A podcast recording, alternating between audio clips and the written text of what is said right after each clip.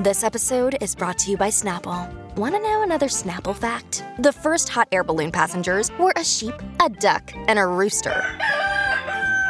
Ridiculous. Check out snapple.com to find ridiculously flavored Snapple near you. Ladies and gentlemen, boys and girls, and those who don't identify as either, you are all listening to Ratchet and Respectable with Demetria L. Lucas. Oh, I'm in an excellent mood today. Excellent. You wanna know why? I cussed some people out. It made me feel so good. I, I feel released. I feel cleansed. I feel I feel anew. I know some of y'all are thinking, Demetria, you can't walk around cursing people out. I can and did. I felt great about it. A lot of people are cursing people out. We'll get to that in a second. But I've been very honest about where I am. I've also been very honest about where my boundaries are.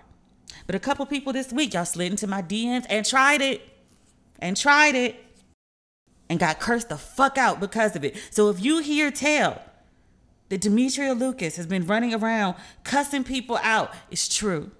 I did it. I do it again. I I believe in the Jesus who flipped tables.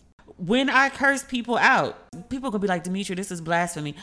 I genuinely do feel I really do feel like I'm moving in the image of Christ in the temple. Some of y'all mofos need to be cussed out. You do. You don't understand nice language. You only get it when you've been cursed out. And then you want to run and tell people, oh my gosh, she cursed me out. Yes, yes, the fuck I did. And I feel great about it. There's a, there's a scene in my favorite show, one of my favorite shows. Snowfall and Succession are like neck and neck right now. In season one, could be season two, of Snowfall, Andre, the cop, Melly's dad, he finds out that Franklin is a drug dealer. He used to be a father figure to Franklin because he lived next door to him. He takes Franklin for a father son talk. He tells Franklin, he says, Franklin, he's like, the things that you're doing, the selling of these drugs, it's killing your community. Like, do you understand what you're doing? And Franklin's like, yeah, I do. And he said, well, how are you sleeping at night, son? Like, knowing that you're causing all this chaos. And Franklin says, I sleep like a baby. I, that's how I feel when I curse people out. I really feel great about it. You know who else I think sleeps like a baby when they curse people out? LeVar Burton. Yes, LeVar Burton, reading Rainbow LeVar Burton, is doing a different kind of reading on the internet these days. I guess this goes under good black news. I laughed when I read it. It brought me joy, so I think it's good. But you know the saga of LeVar Burton and Jeopardy. Like he wanted to be the new host for Jeopardy. His fans wanted him to be the new host of Jeopardy. Jeopardy brought him on, him and a bunch of other brown people that they auditioned. But then they picked the white guy who was a bigot, and then he had to step down from the hosting, and then he got fired from the executive producing. And as of this moment, Jeopardy is currently looking for a host for this show, which brings us up to speed. LeVar Burton recently went on The Trevor, The Daily Show with Trevor Noah. He went to talk to Trevor about this Jeopardy fiasco, and he said that he very much at one point wanted to be the host of Jeopardy. But he said, after all the things that have gone on, including some higher up at Jeopardy saying that, you know, LeVar Burton was never a serious consideration. Really? Really? I, well, we talked about that on a previous episode. I won't rehash it.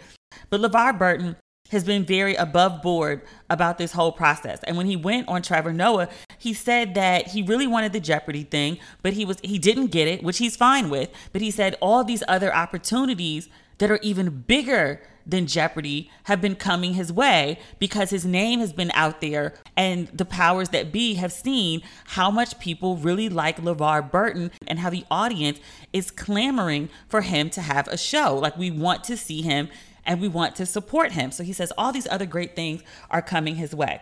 So he says to Trevor Noah, quote, they say be careful of what you wish for because what I found out is that it wasn't the thing that I wanted after all. Okay. So LeVar Burton says flatly he doesn't want the Jeopardy position anymore. He's got other things on the table that he's looking at. Okay.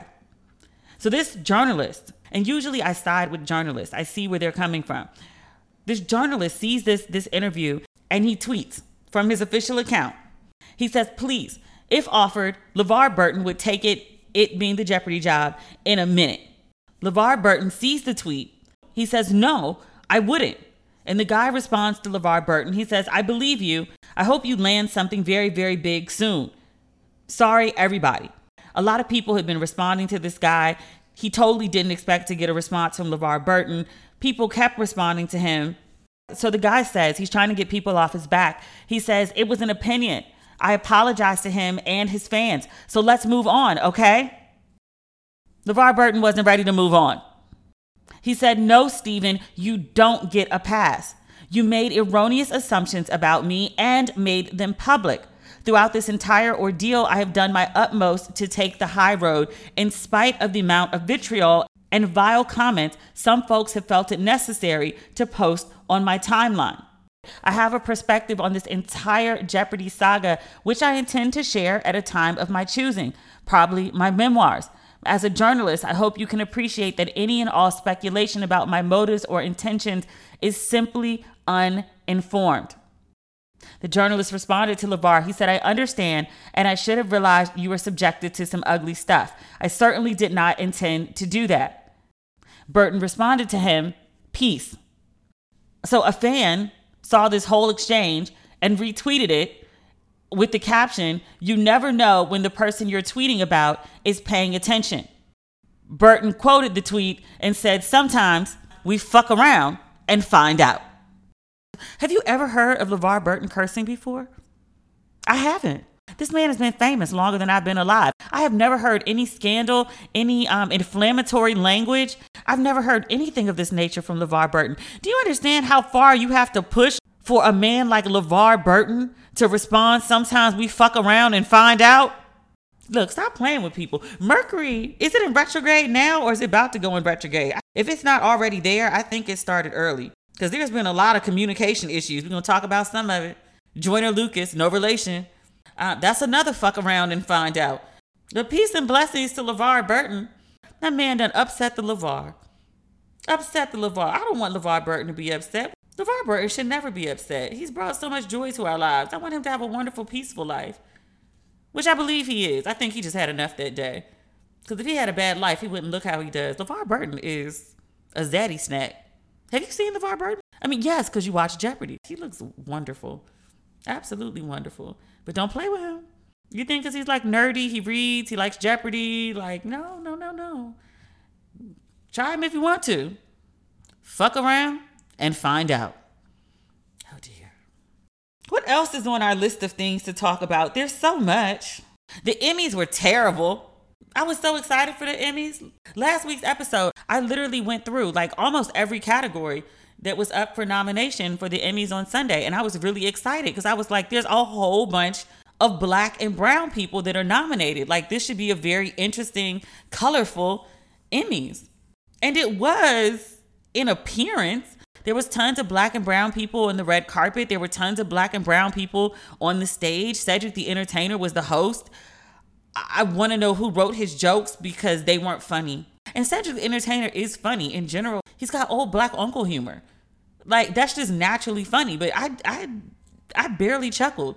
I like the opening number which paid tribute to Biz Markie. TV, you got what I need. I like that Debbie Allen was honored, but in general, like the Emmys were just like, yeah, so tons of black people nominated, but for all the major categories, at least for acting, no black person won. Tons of black and brown presenters, not nary a black win though. Not for acting. Michaela Coel won for best writing for uh, I May Destroy You, which I was really, really excited about because she got snubbed at some other award shows. So she did get her Emmy here, which was well deserved. And her speech was for the writers you know, she was like, people, you know, think that being present equals success. And she was like, no, go somewhere and write. Variety, Deadline, a couple other places noticed the whiteness of the Emmys. People were starting to use the hashtag Emmy so white on Twitter. If you remember a few years ago, it was Oscar so white because everybody was like, where, where are the black people?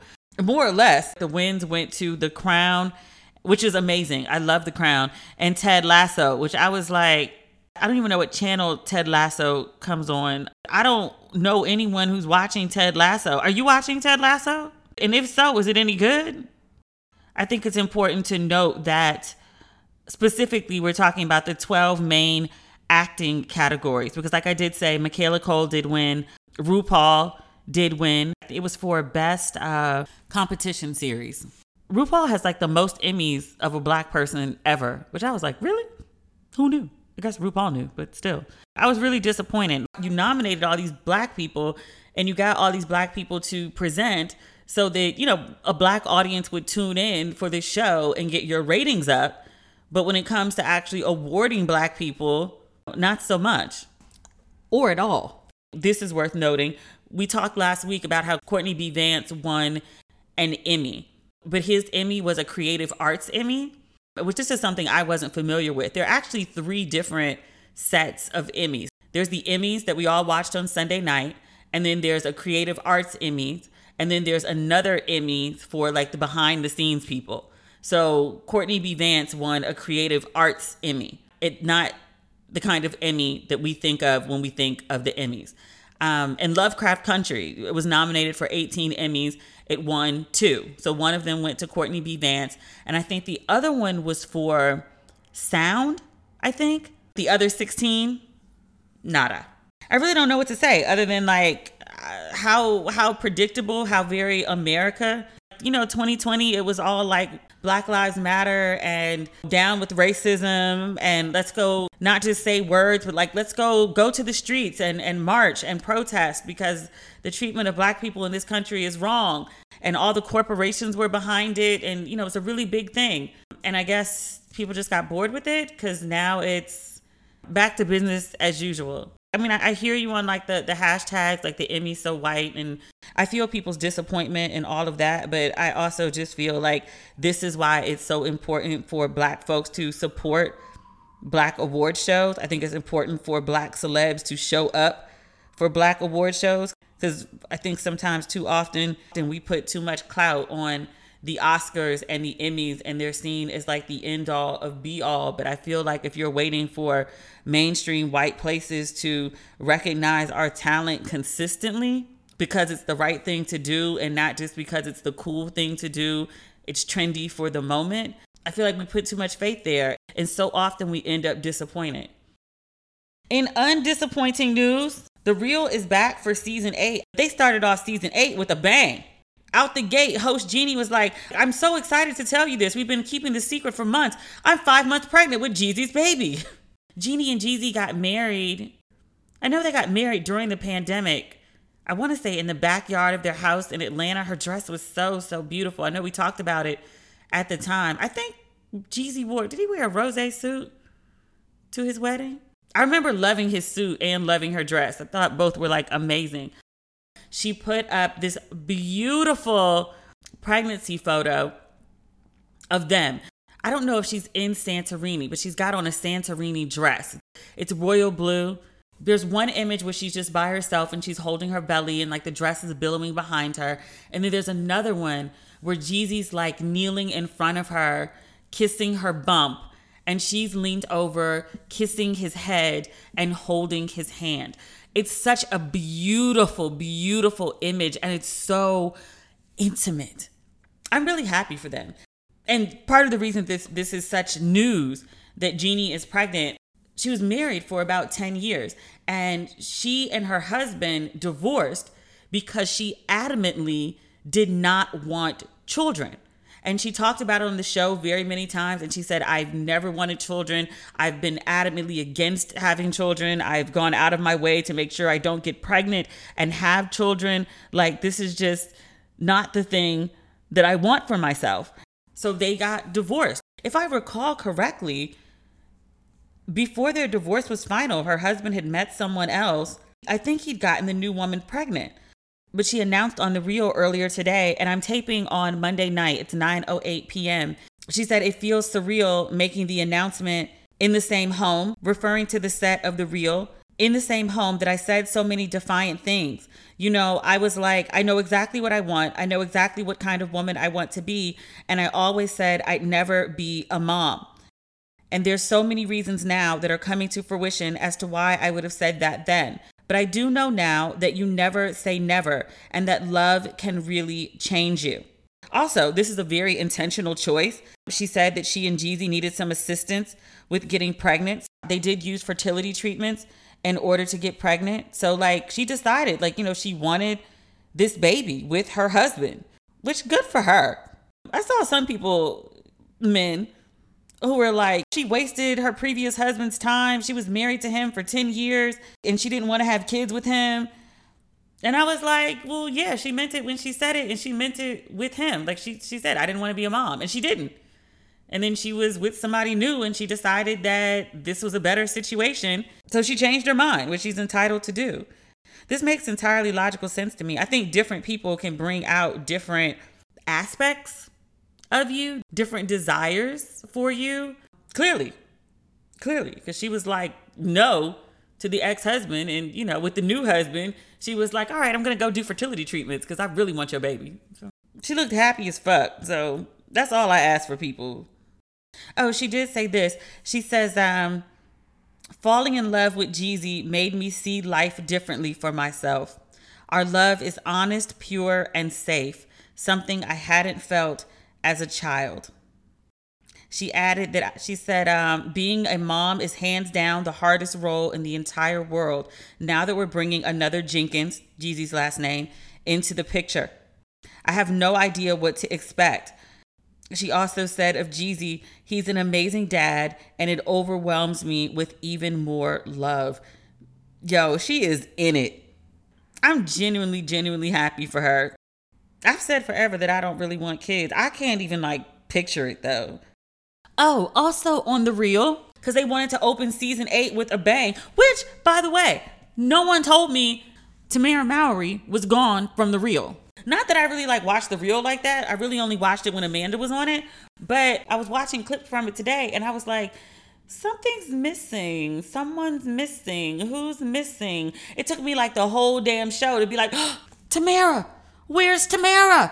She left to, you know, pursue other opportunities. She'd been there for seven seasons, which I was like, that's a long time to stay at the same job. Like, I get it. But I was like, but Tamera, they were fine without her and, and that's no shade whatsoever but they it was a good episode today but their guest star for the opening of the season like you bring it with a bang was lori harvey if you've never heard lori harvey speak before because you know i love to quote lori harvey but i only have one word to quote why but yes lori harvey was on the view today and she spoke in full and complete sentences she's delightful she's quick-witted she's funny she's engaging she was a joy to see. And I was like, more words, please. And in case you ever thought I was exaggerating about how nobody knew what Lori Harvey's voice sounded like, Loni said it too. She was like, I'm just listening to you talk. And she was like, I don't think I've heard your voice before. It's not just me. She was on there to talk about her new skincare line, which I was like, I would totally buy skincare from Lori Harvey because her skin is amazing. She talked about Michael B. Jordan. Apparently, he is like the best boyfriend ever. He goes on lunch dates with Marjorie. He's very romantic, which we knew, but she said he also listens. He gets the small details. So she says, like offhandedly, she mentioned one time that she would like to go to a farmer's market.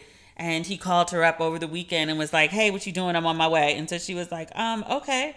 And they went to a farmer's market. He listens and executes. And I was like, Oh, do you know how hard to come by that is? Now Lori has confirmed that yes, yes, he really is that amazing. It's not just for, you know, pictures and TV, which is great. I want black women, I want all black women to be loved the way that they need and want and desire to be loved. She didn't say he speaks her love language, but what she described was a man who knows how to speak her love language. And I was like, I want that for every woman. And, you know, like a guy who, I don't know, not who looks like Michael B. Jordan, because I understand that's not everyone's taste, but a an attraction to the man you're with that matches the one that I feel when I see Michael B. Jordan. So I want you to have that that umph of a spark whenever you see your partner. Whoever your partner is. If your partner's a man, great. If your partner is not a man, that's great too. But I want you to have a that uh when you see your person. That's what I wish for everyone. But it was really really crazy to see um because I have watched like the real before and they don't always um fan out over guests but like the four of them sat there and completely fanned out over Lori Harvey and I was like this is amazing I know Lori Harvey's big but I don't think I realized until I watched other people respond to her how big she is her segment was like eight minutes long which is long for a TV segment interview um, what else is going on? We talked about the Emmys. We talked about cursing LeVar Burton. Talked about Jeannie and Jeezy. We didn't talk about Tarana Burke's new book, but Tarana Burke's new book came out last Tuesday. Congratulations to Tarana Burke. Her new book is Unbound. It's her memoir. She's going to come on the show and she's going to talk to us about her new book. I haven't had a chance to read it yet. She sent me a copy of the book. You know, Tarana and I have been friends for like 10 years, and I know some of the things that she's going to talk about. We've we've talked offline about some of her feelings around her press tour. So I'm kind of nervous as a friend to read some of the intimate and unfortunate stories, experiences, living.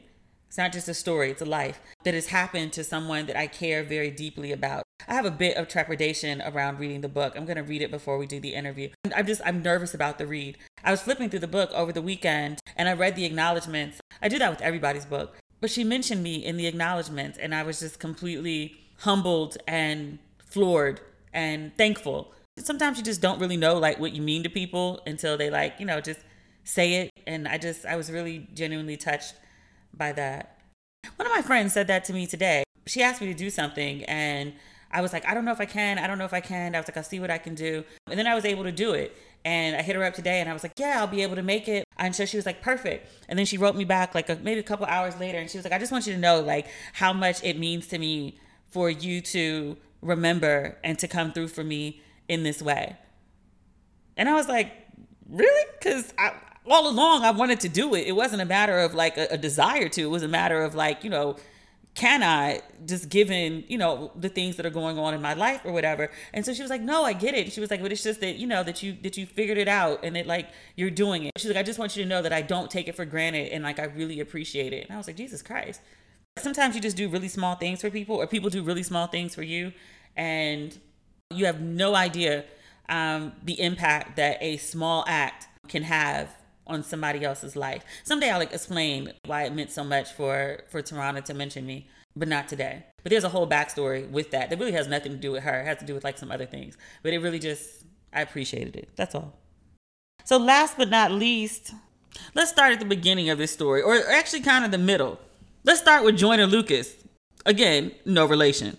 Although, at some point on Saturday, when everybody was talking about Joyner Lucas and his extraordinary pettiness, and his ability to hold a grudge for what he said six years i was like is he a cancer that whole like you crossed me and i'll sit around for years and wait for the right moment to strike just to give it maximum impact that's some shit i do just waiting for the right opportunity patient it's not something I think about every day. I don't walk around with malice in my heart. I'm not consumed with rage or grief or anger or anything like that. I just, you know, my memory works. I was like, that must be some cancer shit. But then I looked it up. He's actually a Leo.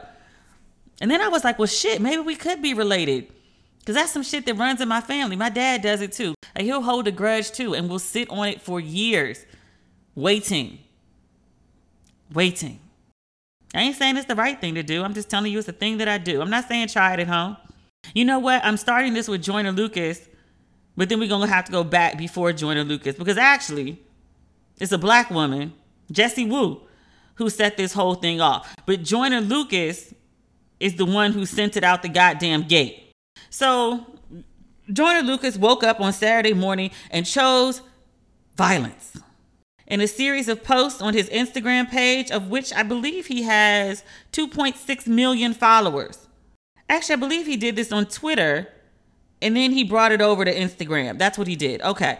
So he posted my son was on the way and you stole $60,000 from me before I got in the game, Karen Civil.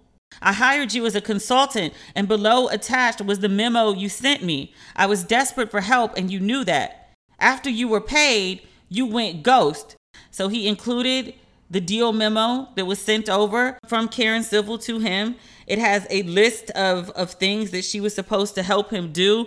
Scope of work content and marketing initiatives included but are not limited to blog placements for song releases development and delivery of digital short creation story facilitate interviews with media publications build fan engagement articulated social content capturing red carpet event opportunities itunes beats music promotions i do remember at one point karen civil was working with beats radio interviews, help acquire booking agent, show openings. So she sent over this deal memo. It was an agreement for a period of six months in which Joyner Lucas would pay her 55,000 American USD dollars and dineros. Joyner Lucas continued, he said, After you got the money paid up front, you stopped answering my calls. And every time I hit you, you answered the phone with an attitude like I was messing up your day. I sent you hella messages pleading with you to do your job because my back was against the wall. You took advantage. At this time, I was afraid to speak up for myself because I didn't want to get blackballed. I had no idea how this industry shit works and I ain't want you to drag my name through the mud. So out of fear, I stayed silent. He notes, until Mr. Cam'ron spoke up a few years ago on Twitter, and then I did. If you do recall, many years ago, I guess maybe like three, Cam'ron accused Karen Civil of stealing from him. I mean, I remember the story, but it kind of went nowhere. I guess Cam'ron just wasn't in good black standing at the time. Cam'ron's kind of considered a grimy nigga. I'm not saying he is. I'm saying that's the perception of it. And I think people thought that, like, well, you know, maybe it's get back for some of the grime you've done in your life. Like, you know, people just weren't, people didn't really make a fuss about this kind of story back then. So when Cam'ron said something a few years ago, Joyner Lucas says he spoke up then. And he said, After I spoke up, you had your peoples hit me directly and you tried to threaten me and then tried to make me write this fake ass apology and make myself look crazy to the public eye. He attached screenshots of the text in which Karen is giving his manager a script of which she wants Joyner Lucas to post. The gist of it is she wanted him to say, My tweets were out of line. Karen didn't steal money. It was wrong of me to inject myself in the middle of any issues someone else may have. I apologize for any harm my tweets may have caused. It wasn't my intention to attack her integrity. I simply got carried away and it was a misunderstanding. Jordan continues, I was broke and down to my last leg. That 60,000 was literally my last effort to help me get on and you stole that from me when my son was born. The media protects you, but wrong is wrong. At this time, I had like 5,000 followers. He says, I'll never forget the day you went on vacation with my money and then picked up the phone when I called you because you went ghost and you flat out told me, Stop calling me, I'm on vacation. You know how long I've been waiting to do this? I've been hating you for many years, bruh. That there may have been some back channel conversation before Joyner Lucas went public. Because once he did, Karen Civil responded I believe this was on her Instagram, and Joyner Lucas reposted it. Karen says that he, as in Joyner Lucas, and I both had separate conversations with Charlemagne this morning, where he passed on his phone number, where Charlemagne passed on Joyner Lucas's phone number, so that we, Karen and Joyner, can have a conversation directly. But instead, he, Joyner, took it to social. She adds, Nothing was stolen or taken from you. Unfortunately, certain artists are under the impression that they have 24 7 access to you. All work done on his, Joyner Lucas, on his behalf, were filled for full transparency. She goes on to list that subtractor invoices were made and sent, and she says they also have those records. She also says that three years ago, that when Joyner Lucas made these same accusations, which I didn't know who Joyner Lucas was three years ago. I didn't know who he was until until he made a video honoring Will Smith. And then Will Smith saw it and then hopped on the remix. That's when I figured out who Joyner Lucas was. So sometime late last year, Karen says that she and Joyner Lucas's manager hopped on a call back then. She says that he is lying about money taken from him. And she says that she recorded the call for future circumstances like this. This is a mess. So Joyner Lucas responds to her again, acknowledging the conversation with Charlemagne and that he said that that Charlemagne could give Karen his number and he says, quote, why? Because I wanted you to call me so I can tell you what a little scummy fraud ass, dusty little snake ass slime ball, greasy crab you are, but you took too long to call. And in that time, I kept thinking about that vacation you took with my money. So now you got to deal with this side of me deal with it. Oh dear. So again, to be clear, So I just want to make sure I cover my bases because Karen sued somebody else. I just want to be clear that Karen has said that she fulfilled the duties of the contract, that she did not take that man's money and bounce. Clearly, Joyner Lucas believes otherwise. This, I can't say revelation because Joyner Lucas talked about it three years ago, but this um, return to this conversation comes on the heels of Jessie Woo, who I knew her name. I didn't know what she did. She's an actress, she's a singer. I'm looking at her page right now. She identifies herself as a jokester. I'll take that to mean comedian as well. One of my friends DM'd me something the other day. It was a legal document, and I didn't understand what was going on. I still fully don't because the conversation with Jessie Woo has not been discussed in as much detail as Joyner Lucas. And even reading the caption on her page, this is what Jessie Woo had to say. She said, Earlier this year, Karen Civil fake booked me using a non existent company in order to obtain personal information. She served me with an extortion case for the sum of $3 million at this fake booking and had it recorded in order to pass the video around the industry with the goal to embarrass and intimidate me. Today, ahead of our hearing, the Superior Court of California sided with me. She thanks her attorneys. She says, I stand by the court's decision and I look forward for my check being cut by Miss Uncivil. She's referring to Karen paying for her legal fees. I don't fully understand exactly what what is happening here. I see this document which from the Superior Court of California, County of Los Angeles, I see Karen Civil versus Jessie Woo. I see the case number. This looks like a legitimate document. It said defendant Jessie Woo's special motion to strike the complaint of plaintiff Karen Civil is granted. So Karen Civil sued her for something. From my understanding, the court is agreeing that the case should be thrown out. And they're granting Jessie Woo the right to move forward with getting her attorney fees and costs covered by Karen Civil, who sued her.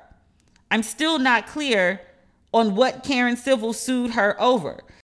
My understanding from listening to other people talk about this is that Jessie had posted several documents. And again, my understanding, I didn't see them for myself, but then Jessie's lawyer had her take them down because this court case is not fully resolved yet. She's not accusing Karen Civil of fraud. I'm not exactly sure what she's accusing Karen Civil of, but it got enough attention that people were talking about like Karen Civil and, you know, is she on the up and up? And then Joyner Lucas, he'd been waiting, I guess, three years, six years since it happened, but three years since the last time he tried to strike. But he's a little more popular this time. And so this time, because timing is everything, he spoke up. And to say it went viral was an understatement. I read that Karen's name was trending number three on Twitter.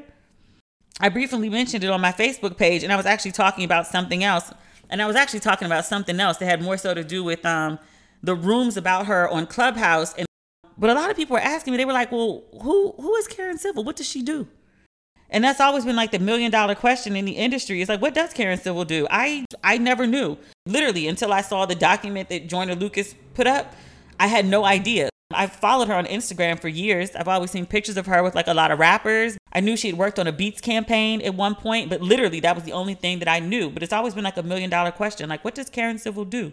I thought I was just out of the loop until like I saw everyone else asking the same question this weekend. And I was just like, oh shit, I thought it was just me. For people who are asking, like, what does she do? No one's really clear on that. Marketing. That's the clearest answer that I've received. And I'm not really sure like what that consist of. So on Clubhouse over the weekend, there were like a million different rooms. One of them had like 8,000 people in it. You couldn't even get into the room. It was so many people. My friend sent me a link to listen in on the discussion via YouTube. So I was like cleaning my house and I'm listening to this whole Clubhouse discussion about her. This is like a bunch of people who are industry insiders. I cleaned my house from top to bottom. Like, I mean, I did the windows and everything. So this clubhouse room went on forever and then continued the following day. So, a couple things about the discussion about Karen Civil. I'm sitting in this clubhouse room and people are discussing these allegations. And there is two major train of, trains of thought. One of them is she did that and it's grimy and I can't believe she did that shit. If you take the assignment and you take the cash, then you do the work. It's just that simple. And then there was the other side of people, and I would literally say it was like split 50 50. People were like, yo, it's the music industry. It's grimy. Everybody knows it's grimy. It's a cash industry. Lots of money is exchanged off the books. People are talking about like driving 600,000 in cash from one state to the other to pay a DJ to play some songs. And I was like, one, that sounds like payola. And two, is that reported income? Are y'all really sitting up here talking about this shit in a room full of 8,000 people? Because I was like, yo, this sounds like some shit the IRS will be very interested to hear. Shut the fuck up. Payola comes with federal charges, yeah? I was like, ooh, is this, are these things you want to be confessing?